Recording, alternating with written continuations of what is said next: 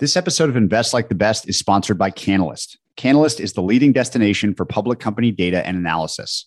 Founded by a former buy side analyst who encountered friction sourcing, building, and updating models, Canalyst is now used by over 400 institutions, including the largest money managers globally, and by a number of guests on the show. With detailed company specific models and data on virtually every public company, Canalyst clients are able to ramp up faster, update models instantly, and incorporate the highest quality fundamental data into any workflow. If you're a professional equity investor and haven't talked to Canalyst recently, you should give them a shout. Learn more and try Canalyst for yourself at canalyst.com slash Patrick. That's C-A-N-A-L-Y-S-T dot com slash Patrick. Today's episode is sponsored by Brex, the integrated financial platform trusted by the world's most innovative entrepreneurs and fastest growing companies. With Brex, you can move money fast for instant impact with high limit corporate cards, payments, venture debt, and spend management software all in one place. Ready to accelerate your business? Learn more at brex.com slash best. That's B-R-E-X dot com slash best. Hello and welcome, everyone. I'm Patrick O'Shaughnessy, and this is Invest Like the Best. This show is an open ended exploration of markets, ideas, stories, and strategies that will help you better invest both your time and your money. Invest Like the Best is part of the Colossus family of podcasts, and you can access all our podcasts, including edited transcripts, show notes, and other resources to keep learning at joincolossus.com. Patrick O'Shaughnessy is the CEO of O'Shaughnessy Asset Management.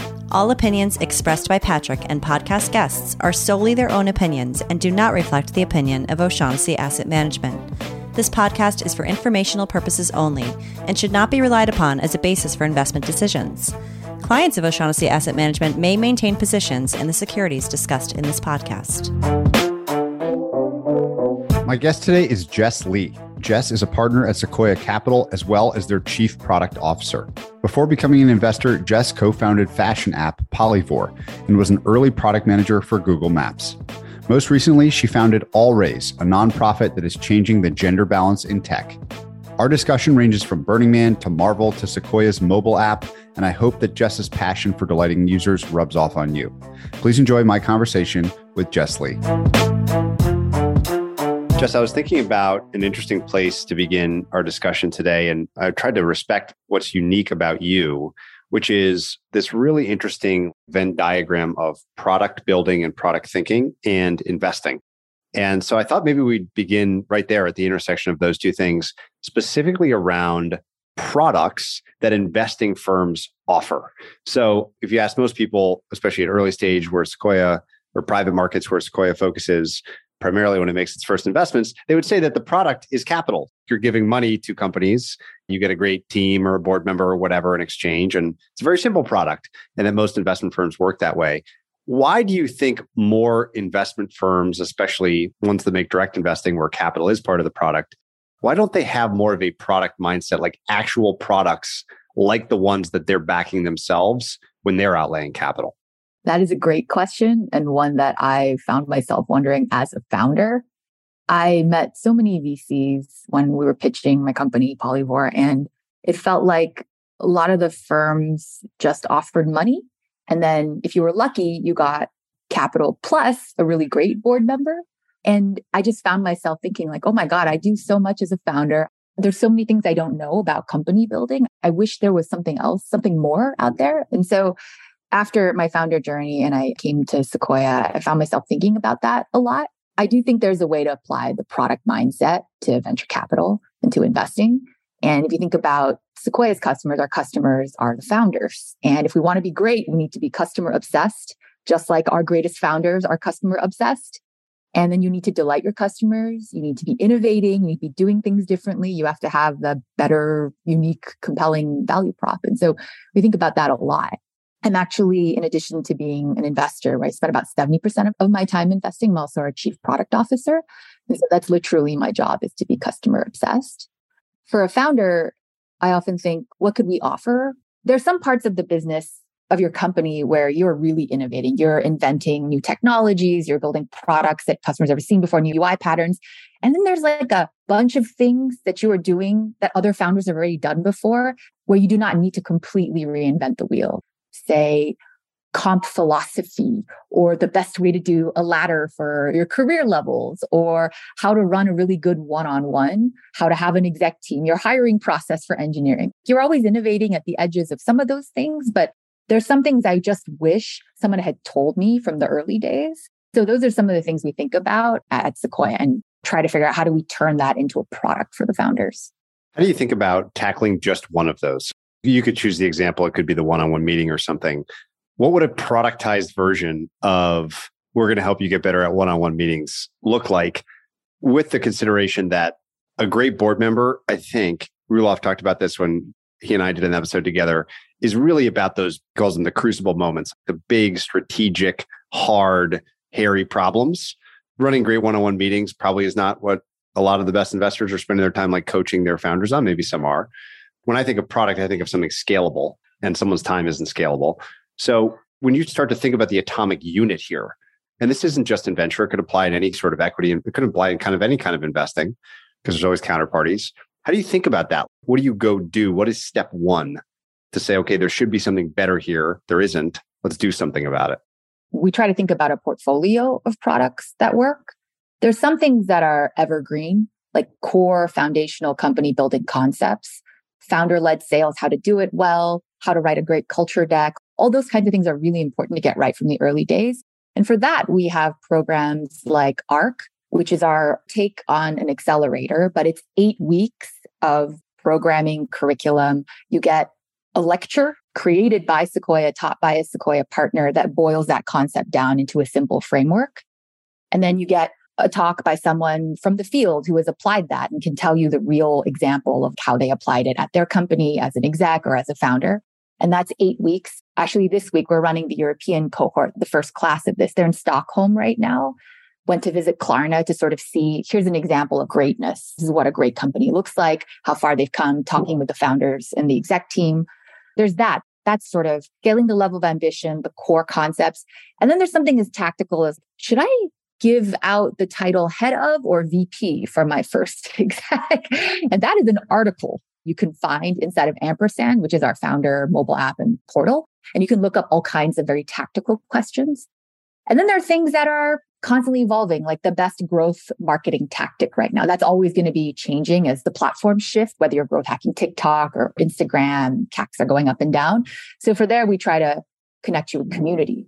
Who are the right people you need to know in the network? And so Ampersand also has a DM function, a directory of all the people in the community. So you can reach out and actually find that expertise. Or we set up a lot of events. You can just decide to attend any one of the events and talk to various experts or ask questions. When you think about something like Ampersand, I haven't personally seen, so I'm guessing at what it feels and looks like. How do you measure success? So if that's a product sponsored by you, and it's obviously different than it's not probably a direct revenue generating product.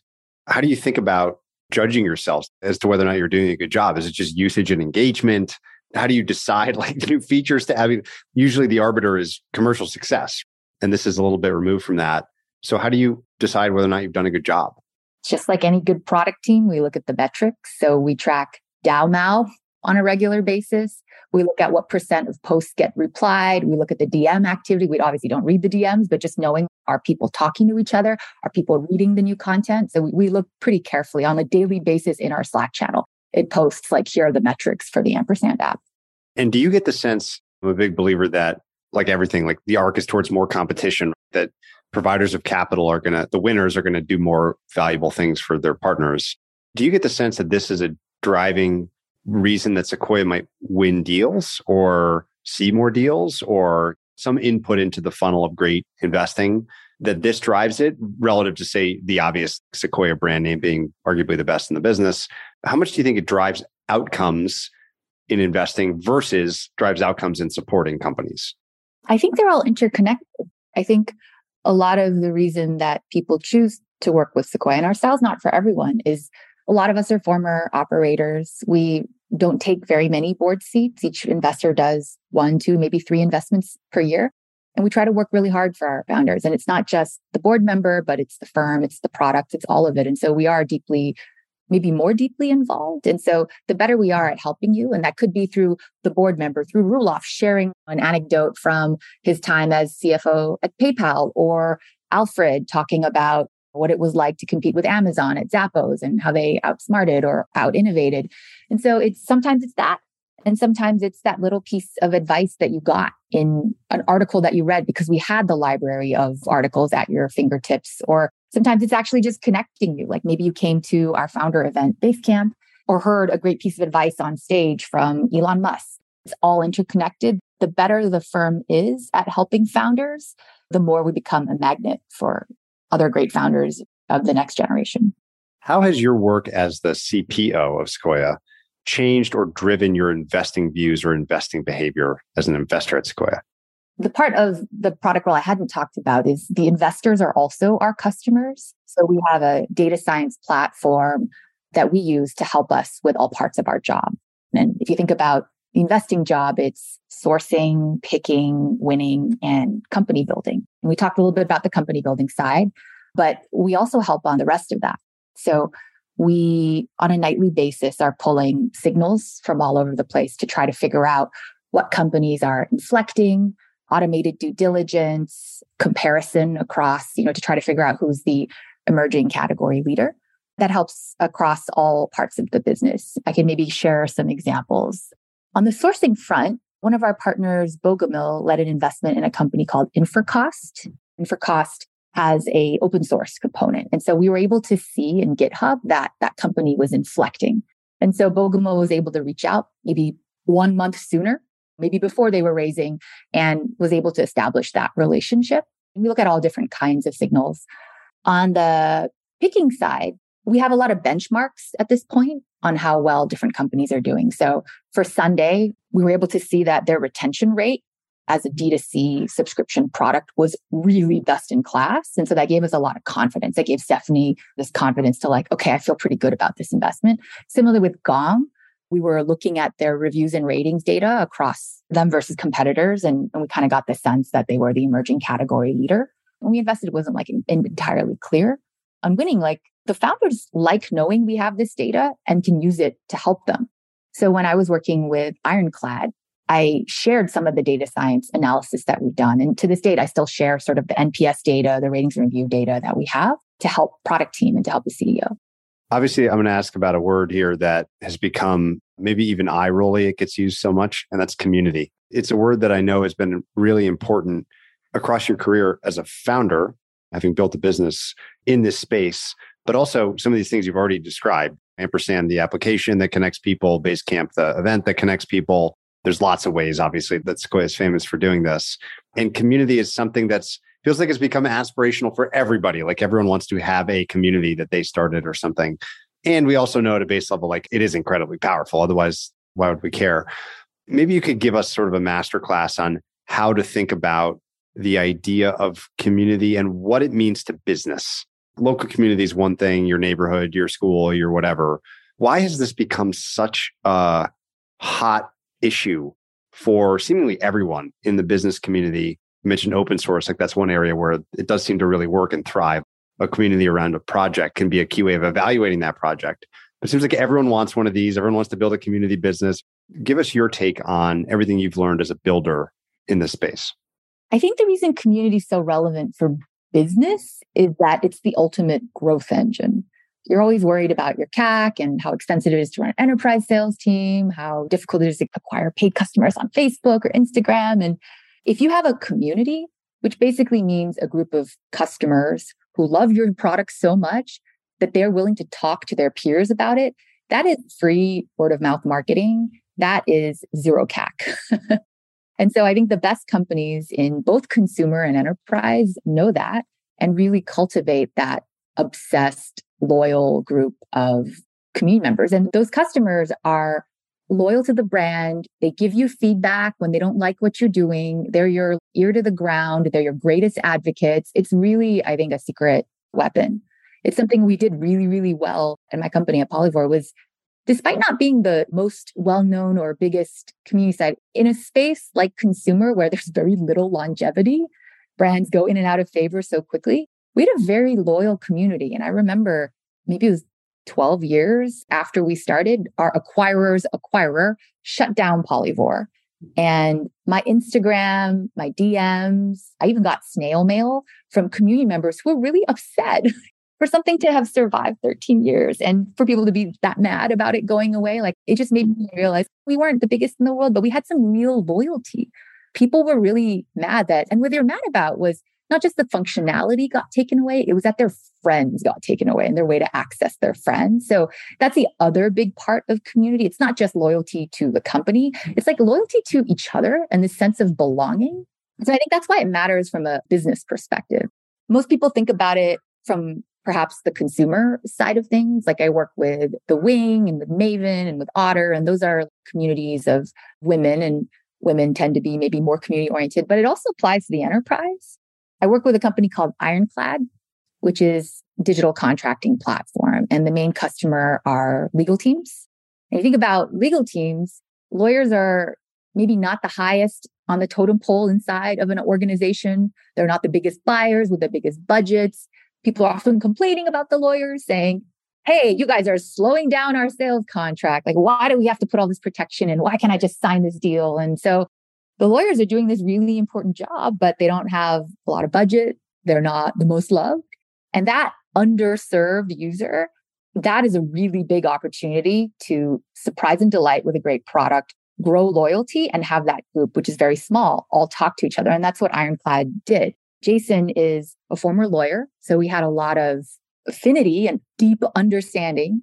He actually created the open source seed docs that while he was a lawyer that pretty much all the founders use now. And he realized there's a lot that could be done in contracting if you used product. And so he created Ironclad and he began with just dinners, just helping the legal community hang out, share their issues, maybe even commiserate a little from being beaten up by the sales team so much. That grew and grew and grew. And fast forward today, he has a chief community officer. That's not a title that you see much in enterprise companies, but that's how important community is. They have a community platform where the legal teams can hang out and talk to each other, solve each other's issues. They still do lots of events. And then even borrowing even further from the consumer playbook, they're big on TikTok. they have a guy named Alex Su who runs this account, Legal Tech Bro. It's really funny. And it's just him commiserating about how tough it is to be a lawyer inside of the enterprise. And that draws eyeballs. Yeah, I was going to say, I'm going to go look it up. Sounds hilarious. It's hilarious. It's really funny. anyway, I think there's a lot you can borrow from the consumer playbook and the community playbook and then bring that to all kinds of companies. I really like the definition of uh, community being a group of people who would be mad if you went away. That's like such a simple, beautiful, elegant way to think about it. As you've studied companies that have done this well, whether you're an investor or not, who are the gold standards?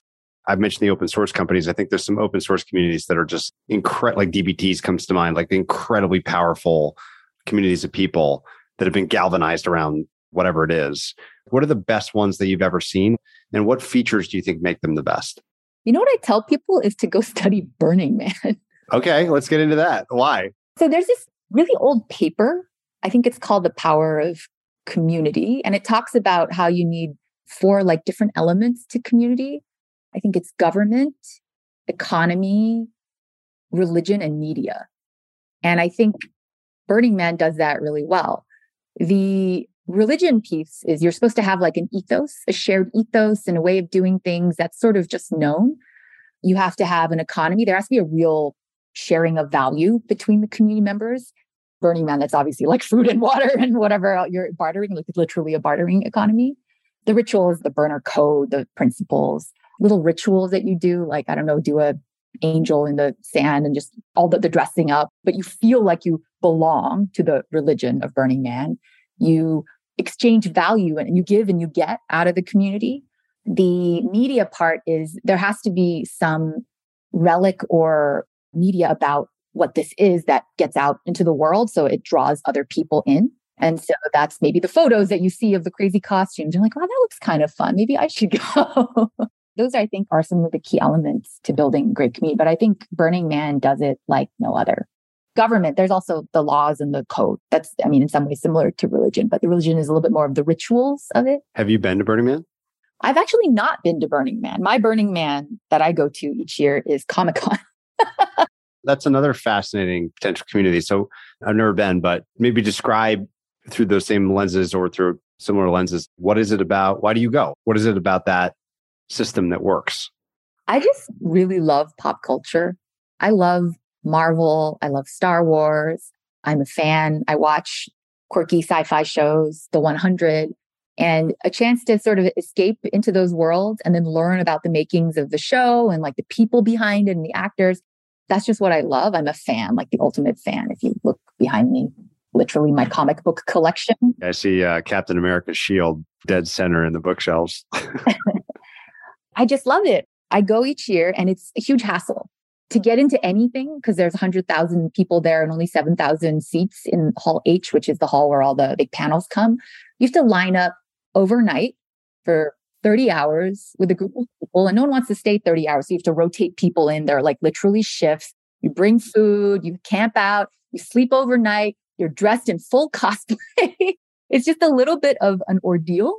There's like little rituals around it. Some people need to escape to go to the toy place to buy all the hot new toys. We want to get into the panels. And so you bond. We form this group once a year to go to Comic Con and hang out and just feel like the energy of the crowd together in that hall and really just geek out about things. And in the line, you're next to some random people, but you know you are there for the Marvel Cinematic Universe panel. And so you can talk about it together and hang out and you just kind of make friends who are in the culture.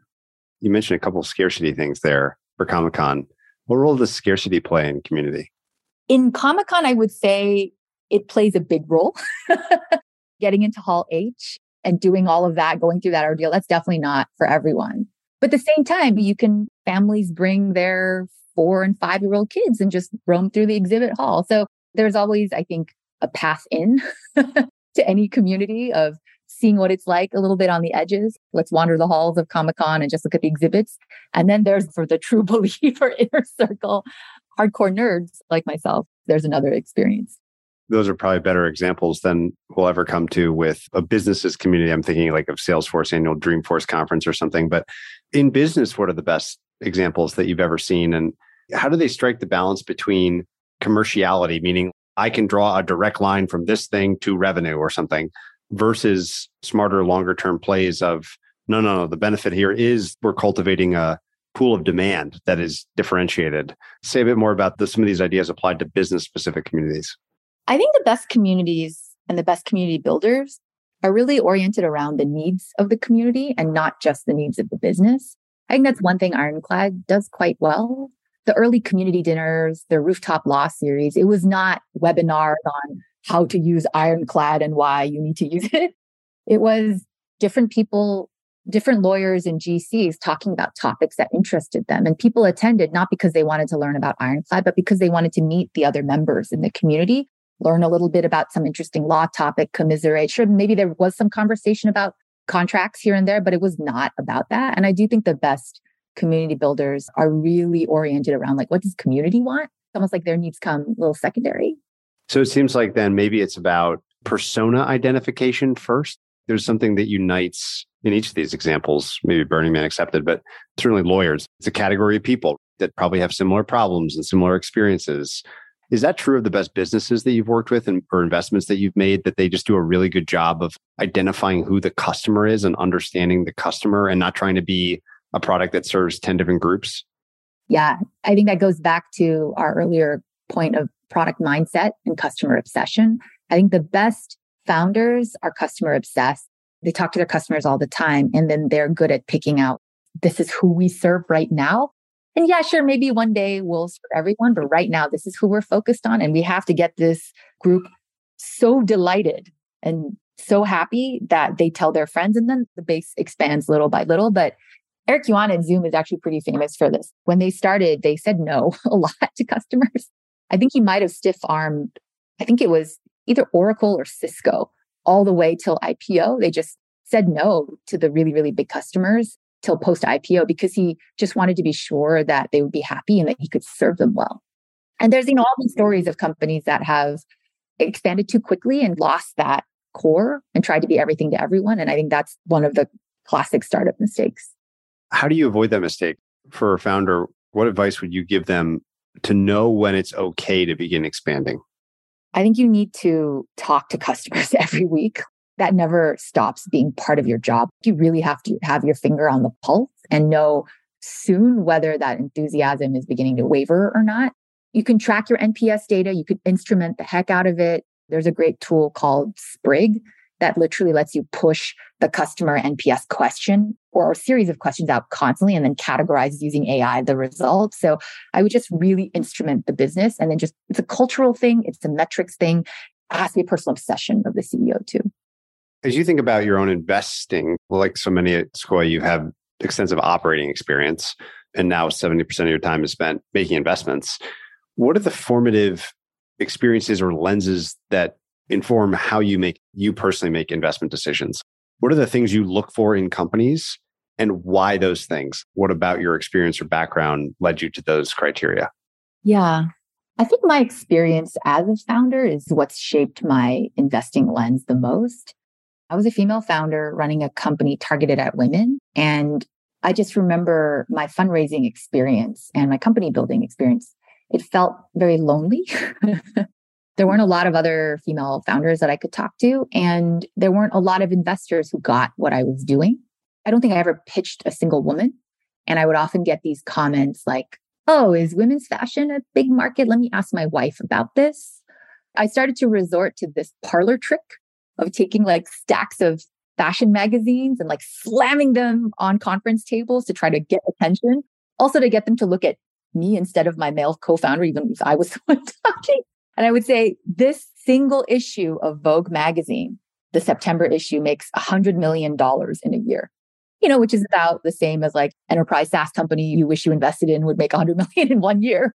Sadly, that's no longer the case anymore, given what's happened with the media industry. But that's what I did at the time. And people, you know, would be like, oh, draw their attention and they would equate at least the dollar amount to realize, like, oh, you know what?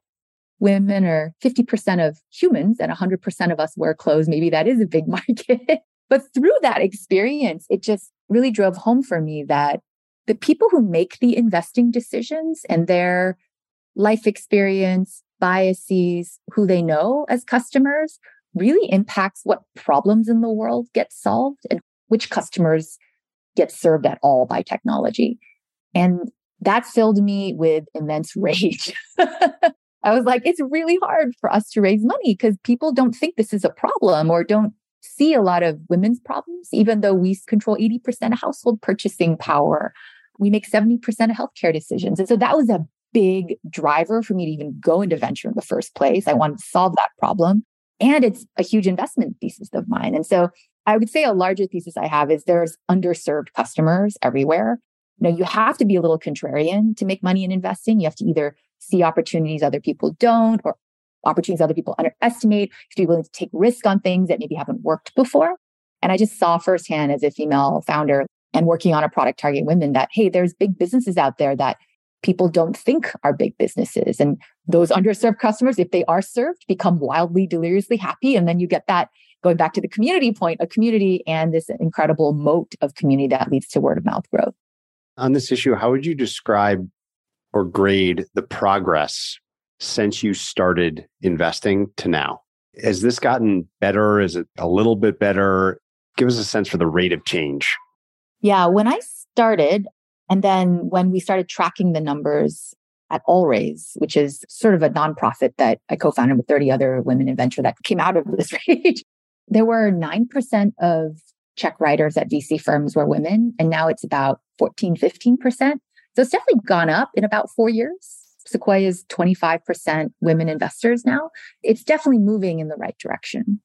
How true is that on the founder side as well? So we were talking to Roxanne Petraeus about this and the stats i'm going to get them wrong but it was like mid single digits percent of vc backed founders were women but it was even smaller percent of total capital which is a bit of a lagging indicator because most capital goes into later stage deals but it's maybe the former stat's a better stat to focus on or is a more current stat. But it was like 4% or something insanely low. What about that same question there yeah, sadly, the dollars flowing to female founders has not gone up. It's been about flat. It goes back a little bit some years ahead a little bit, but it's basically about the same since we started AllRaise four years ago. Is that sort of the next chapter for AllRaise? How do we really step up and help the female founders? What is driving that insanely low number? I do think who makes funding decisions impacts it.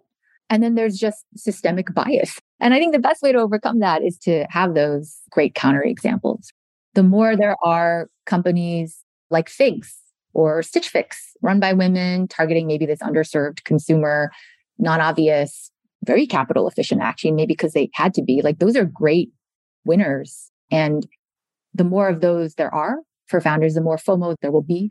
So I think that's the path forward. We have to help probably queen make some of these women. How does this bias persist? To me, in my operation as an investor, I haven't seen it because it just seems silly and crazy and all the things that I think most sensible people would say about it. But it's obviously still there, persistent. It has some source. What have you learned about the source of it or what perpetuates it? I'm trying to get like the most root level here, not the surface level thing on which you put a band aid. What do you think it is? How is this a thing? I think there's a lot of different factors. One is maybe you can't be what you can't see. The fewer big successful women CEOs and leaders there are, the younger generation is like, oh, maybe that path is not for me. I think it's definitely changing, but that's part of it. And then I think there's just a lot of bias. You invest in what you know and what you understand. And so for all those people who said, oh, is women's fashion big thing? It's because they just weren't the ones reading the magazines or buying the products that way.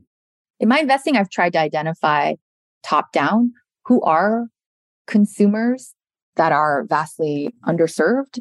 One train of thought is women often become the chief caregiver of the home, as well as the chief medical officer of the home. You kind of end up making a lot of the doctor decisions for the kids or being the one to drop off or decide what to do, or maybe you stay home and don't work to take care of the kids, right? And that burden tends to fall on women. That's actually a really big economic opportunity too. So I think there are really interesting businesses to be created that might be a little contrarian at the intersection of serving these customers and creating an economic opportunity. I work with a mm-hmm. company called Maven. It's the largest telemedicine network for women's health and family health. So it helps with path to parenthood, fertility, IVF, pregnancy, postpartum. I use it extensively when I through two kids. And it's an incredible work benefit for employers who want to keep women and have them come back because 46% of women don't return to work after pregnancy. That is a huge bet on that thesis. On the caregiving side, I work with a company called Otter that helps you find care from other parents. If we use All Raise maybe as another example to talk about the power of community, how have you built that with respect to those ideas that you talked about earlier to make this a strengthening, growing body of people that care about some set of things together? Tell me how you've applied the lessons of community to All Raise specifically so we can learn a bit more about it we gather people and put them together in rooms and just try to get them to help each other and try to help them with their careers. And that's it. It's not about All Raise and how you can help All Raise. It's really like, how can All Raise help you? And so one of our most successful programs is actually really simple. It's just a cohort program. And you meet regularly with people who are at the same stage, GP or associate, just with your group. And out of that, magic happens deal flow, new jobs, great investment opportunities. It's actually pretty simple. From the community at Sequoia, obviously you get to work with some of the world's best investors of this type. How does learning happen inside the Sequoia community? So I know you mentioned some examples already. Someone observes something, turns it into a lecture or some piece of media, let's call it, that can be enjoyed and consumed. But what is the culture of learning like internally at Sequoia in a way that you think other investment partnerships could mimic or benefit from? I think the reason Sequoia has been successful for five decades has a lot to do with culture. And the same thing you hear from founders culture eats strategy for breakfast. Culture is the most important thing to get right. That's actually true at Sequoia as well. And there's two parts to the culture it's performance and teamwork. And performance is around the scale of ambition to have the best fund in any vintage, to innovate. We're paranoid. We want to reinvent when necessary. That's quite powerful. And it's led to a lot of innovation from the Sequoia Capital Fund innovating on the financial structure to being allowed to create an engineering team of our size inside of Sequoia to the Scouts program. And not every experiment works. We've shut down things that haven't worked. And so there's that. And then there's also, I think, the teamwork pieces and what you mentioned, learning is really important. It's very much an apprenticeship model. Our team's pretty small compared to a lot of firms, their investing team, and each person is apprenticed to someone. And, you know, when I joined, I worked very closely with Bryan Schreier. He met with me every Monday, debriefed on every partner meeting. I shadowed other partners at board meetings and got to see all the different styles of company building, right? Because we're all very different. Sequoia has a diversity of styles. And so I got to see Alfred's lens on the numbers and say, this is the number you need to care about. That is a leading indicator of this huge mess that you're about to uncover. Or Sean can really connect you. He's got like an incredible network and might be able to get you to that one person. And we all leverage each other's superpowers and strengths. But being able to shadow, we're very explicit about let's do debriefs after each meeting so that what one person picked up can be shared with everyone else who might be newer. Now people shadow me at boards. And it's just that rigorous culture around teaching and learning and training the next generation and empowering there's a spirit of generosity. You hear sometimes at other firms about like, oh, I found this investment and then the senior person sniped it from me. It's almost the opposite. When I got to Sequoia, Roelof found what he thought was a great investment. He's like, this is great. Do you want to work on it? And that's just how we roll. and it makes people want to stay. It makes people want to work there. That's combined with a high level of paranoia too. There's this constant like, are we good enough? Sequoia has very high imposter syndrome internally. Is that cultivated? Like, is paranoia something that just the nature of the people there, so it's baked in automatically, or is it something that's actively cultivated? Both, both, absolutely. Any success we have today is because of work that was done 10 years ago from an investment perspective, certainly. The investment that we made in a public yeah quite literally right company that ipos today that investment was made 10 years ago so we have to continuously monitor and just make sure that we're ahead of the game. You know, we monitor our founder NPS obsessively. We look at what competitors are doing. We are constantly questioning, is this good enough? Every week, we're, I think, five weeks into the ARC program in Europe. And each week we're debriefing on like how we make it better next week. It's just sort of this relentless customer obsession. You showed me the Captain America shield earlier. So, and then you mentioned superpower. so I have to ask a fun question as a quick aside. Sure. If you had to say which Sequoia partners are which Marvel superheroes, what pairings come to mind? Wow. Well, I definitely know who I am. Okay, who are you? We'll start there. Mantis, which is who I dressed up as for Comic Con. She's the one with a natural EQ, but is super weird. That's me. I could tell you the superpowers of all of our partners, but it's the mapping back to Marvel characters that makes that very hard. You must map to Marvel. That's the rule. That's the rule of the game. Okay, okay. Roelof is the Incredible Hulk. He is got this Bruce Banner side where he's just like an incredible genius, is capable of understanding sectors and industries to a really insanely deep level from like MongoDB to Instagram to 23andMe. I mean, he's intellectually gifted, but at the same time, he has this other side that comes out. that's powerful and emotional and very strong. That's probably Roelof. I think I would say Alfred is Spider Man.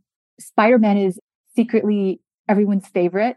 At one point was an underdog and underestimated, but is really smart. Spider Man like invented his suit and all of that stuff and is loved around the neighborhood. You have no idea how much Alfred is loved internally and by his founders. So that's probably Alfred. I would say Pat Grady is Captain America. He's got a little bit of that Boy Scout, good human, moral compass, all American thing going on, smart, great leader. Yeah, yeah, he's definitely Captain America. Yeah. Man, that might be all I got for you to think about. That's way more than I expected. So we could stop it there and then I mean, I'm really into these characters and making those mappings it was very important. I'm glad we took a quick aside. Coming back now to something like ARC, which I know is a new program, sounds like it's brand new in Europe. Feels like a product. Back to where we started the conversation of the blending of investing and products and product building. Maybe use ARC as a case study for me to help me understand your product mindset. What was the seed of motivation? What was the prime moving insight or something? And then how did the story unfold from there? Why do this? How did you do it? Using it as a case study sounds fun. I'd love to learn more about it. We're in our first class of ARC right now, but it's actually been four or five years in the making. It started at first with curriculum and a cohort program we designed for our Series A founders. And so the first version, we worked with a professor at the GSB, Garth Saloner, and Roelof was deeply involved. And we wrote 10 weeks of curriculum around the various company building concepts and tried it out. and it got great reviews. And then we thought, okay, how do we take this from maybe Stanford GSB style case studies to a little bit more hands on? And so the next iteration, we started to work more with the earlier stage founders and we turned the case studies into frameworks of like, here is actually how you break down this case study into a framework that you apply for your own company. Instead of talking about culture at Zappos and why it was important, let's break down the culture of Zappos and break that down into a framework for what is a great core value. Is usually there's some pithy value statement. Deliver wow is one of Zappos deliver wow, right? Then there's the behaviors. What does that mean? It means customer service is excellent. It means you can return things. It means we go above and beyond. And then what's the legendary story that goes with that? And for that, it's the story that goes legend of the customer service person who stayed on the phone for 10 hours with someone and got them a pizza and let them return their shoes one year later. That is actually how people absorb culture. It's not whatever poster you stuck on the wall. It's that story that exemplifies that behavior. And so we broke that down. We work with founders to actually write out their culture. And then in this iteration, I think we've expanded and we're adding new different types of learning. And so in addition to that framework, which might have been a deck at some point, a little bit of applying it yourself. There's actually a workbook, there's company design cards, and we folded this all up into a concept we call company design. The founders are the ones who are building the company. We're not company builders, but maybe we could play a role in helping them design or architect or apply the right design paradigms to their company. And so we think about that in terms of the core foundational concept, some of which are evergreen, some of which are more tactical and evolve over time. Think about community, think about mindset. I think that's maybe the biggest innovation of ARC this time around is, well, two innovations. One is it's an open application process, which we never had before. Before, you know, you would figure out some way to get in touch with a Sequoia partner. Now this is an open application. And so you can apply, send in your pitch deck. We use data science to help us screen, but we ultimately we do look at every single application a partner inside of Sequoia looks. And then on top of that, we added uh, a little bit more of these community and mindset elements that trip to Klarna. So you can just see like, this is what greatness looks like. What's your scale of ambition? This is what it could be one day, like just pushing people a little bit. And so those are some of the things that maybe that's the case study of ARC and how it's evolved over time. But it's been five years in the making through many iterations of the product. I think that's another part of what you do in product. Like you iterate, you ship an MVP, you iterate, constantly, incessantly until it's better and better and better. And then you try to do bigger, bigger things along the way. I can't remember what the exact ratio was, but I heard this funny recipe for great company building that split things into like stuff that you have to do that's completely innovative and new, stuff where you're improving in some meaningful way on the existing way of doing things.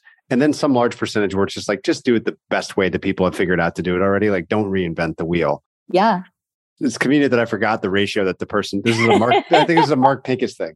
If you think about those three things, what would your recipe be? If those were your three ingredients, what do you think that recipe looks like for the companies that you've worked with? I think there are one or two or three things that really, really matter where you have to really innovate and delight. What those three things are varies from company to company. And then there's so much core people stuff. Over time, your job as a founder becomes not just product, but it becomes people it's almost like the product that you're working on is actually the culture of the company and the org chart and the people and all the management. And there's a lot where you do not need to innovate too much because it's not like human psychology has completely changed in the last five years. People are still hmm. motivated by, they want autonomy and, and mastery and purpose. And so you need to figure out how to solve for those three things. It's not like that changed suddenly in the last year. Hmm. So those are the areas where we really, really want to help you apply the best of to allow you to innovate on product, essentially, technology. In the areas of autonomy, mastery, and purpose, I think that's the Daniel Pink drive framework for thinking about professional motivation, or I guess just any motivation. What are the best ways you've seen companies respect that?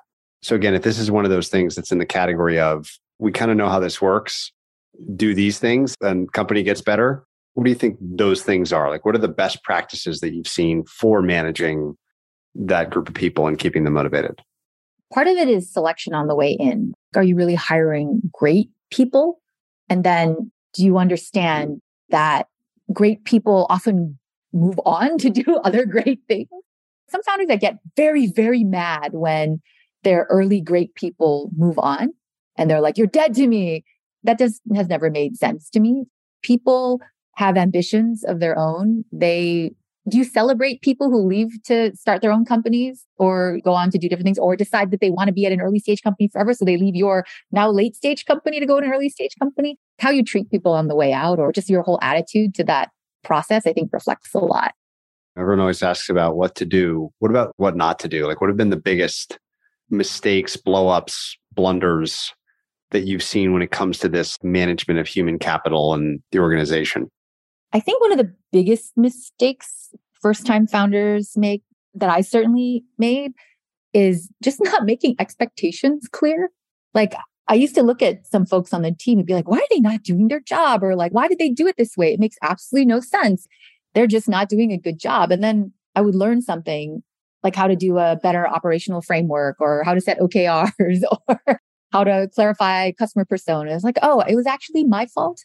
I did not explain what their job was or what expectations were or what goals I was trying to hit or who our customers were. And so there is an art to doing your internal storytelling of who your customer is, what the expectations are that it's not like you walk out of the room with that knowledge, you learn it over time. And that's a lot of what we try to teach founders in ARC. Here are the parts that you need to make really clear and how to communicate it really well so that your team can even know what their job is if you think all the way back early in your career to the time you spent working on Google Maps, what do you take from that experience? And I ask it in part because it's such a ubiquitous product that literally everyone has used. That's a fabric of our daily lives. And if you step back and think about it, it's like one of the most remarkable things that exists on the planet. Can't believe it exists. What did that teach you about product? My favorite project inside of Google Maps was this thing called My Maps, which I think has not been touched for many, many years but still Google has not been able to get rid of it. it's this feature that lets you create your own map. You can, you know, bookmark your favorite restaurants, draw out a route. And it was at the time innovative because Google hadn't done a lot of user generated content. YouTube wasn't part of the picture yet. It wasn't a thing. This was in 2006, maybe. We had this tiny little team, I think five people inside of Maps. And we just went off and built this thing where anyone could make a map and we released it and it just exploded like wildfire. I remember we thought we were being DOSed, but it was actually a wildfire in SoCal. And some radio station had made their own map of here's the safe zones, here's where the fires are, all this information. And it was getting so much traffic, we literally thought someone was attacking Google Maps and trying to take us down. And that really showed me the power of community. it showed me if you give people tools and then empower them, the results can be quite surprising. And I just remember what that small team was like. We were so passionate about this project. We were so below the radar of management because nobody cared about this feature, but that allowed us to work really, really fast with a lot of passion, a lot of user testing, and it was incredible experience. And that's part of why I decided I wanted to do startups next. Was that little tiny startup? I love that. Nobody's been able to get rid of that feature. I'm sure that code's really old and sucks, but people want to make their maps. And if you took them away, people would be really mad. Yeah. Who else inside of All Raise specifically, uh, what other investors have you learned the most from and what have they tell you? There are so many incredible women inside of All Raise. Someone I really, really admire and have spent time with is Kara Nortman at Upfront. She's based in LA. She is such a generous spirit and she has this way of bringing people together across industries to do really interesting things.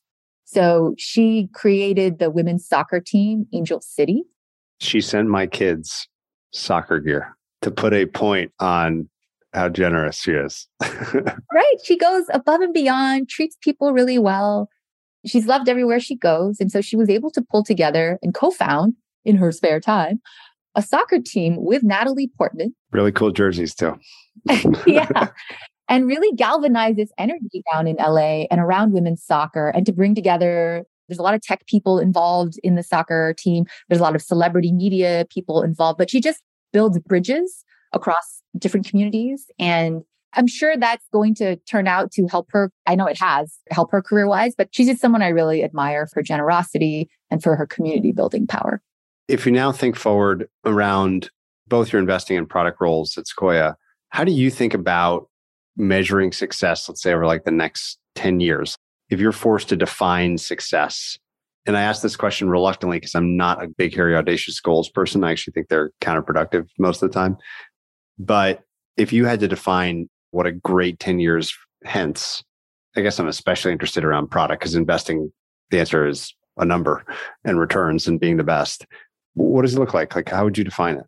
As a board member and a community builder and a product builder, I think I care about what my founders would say about me, the ones that I work with.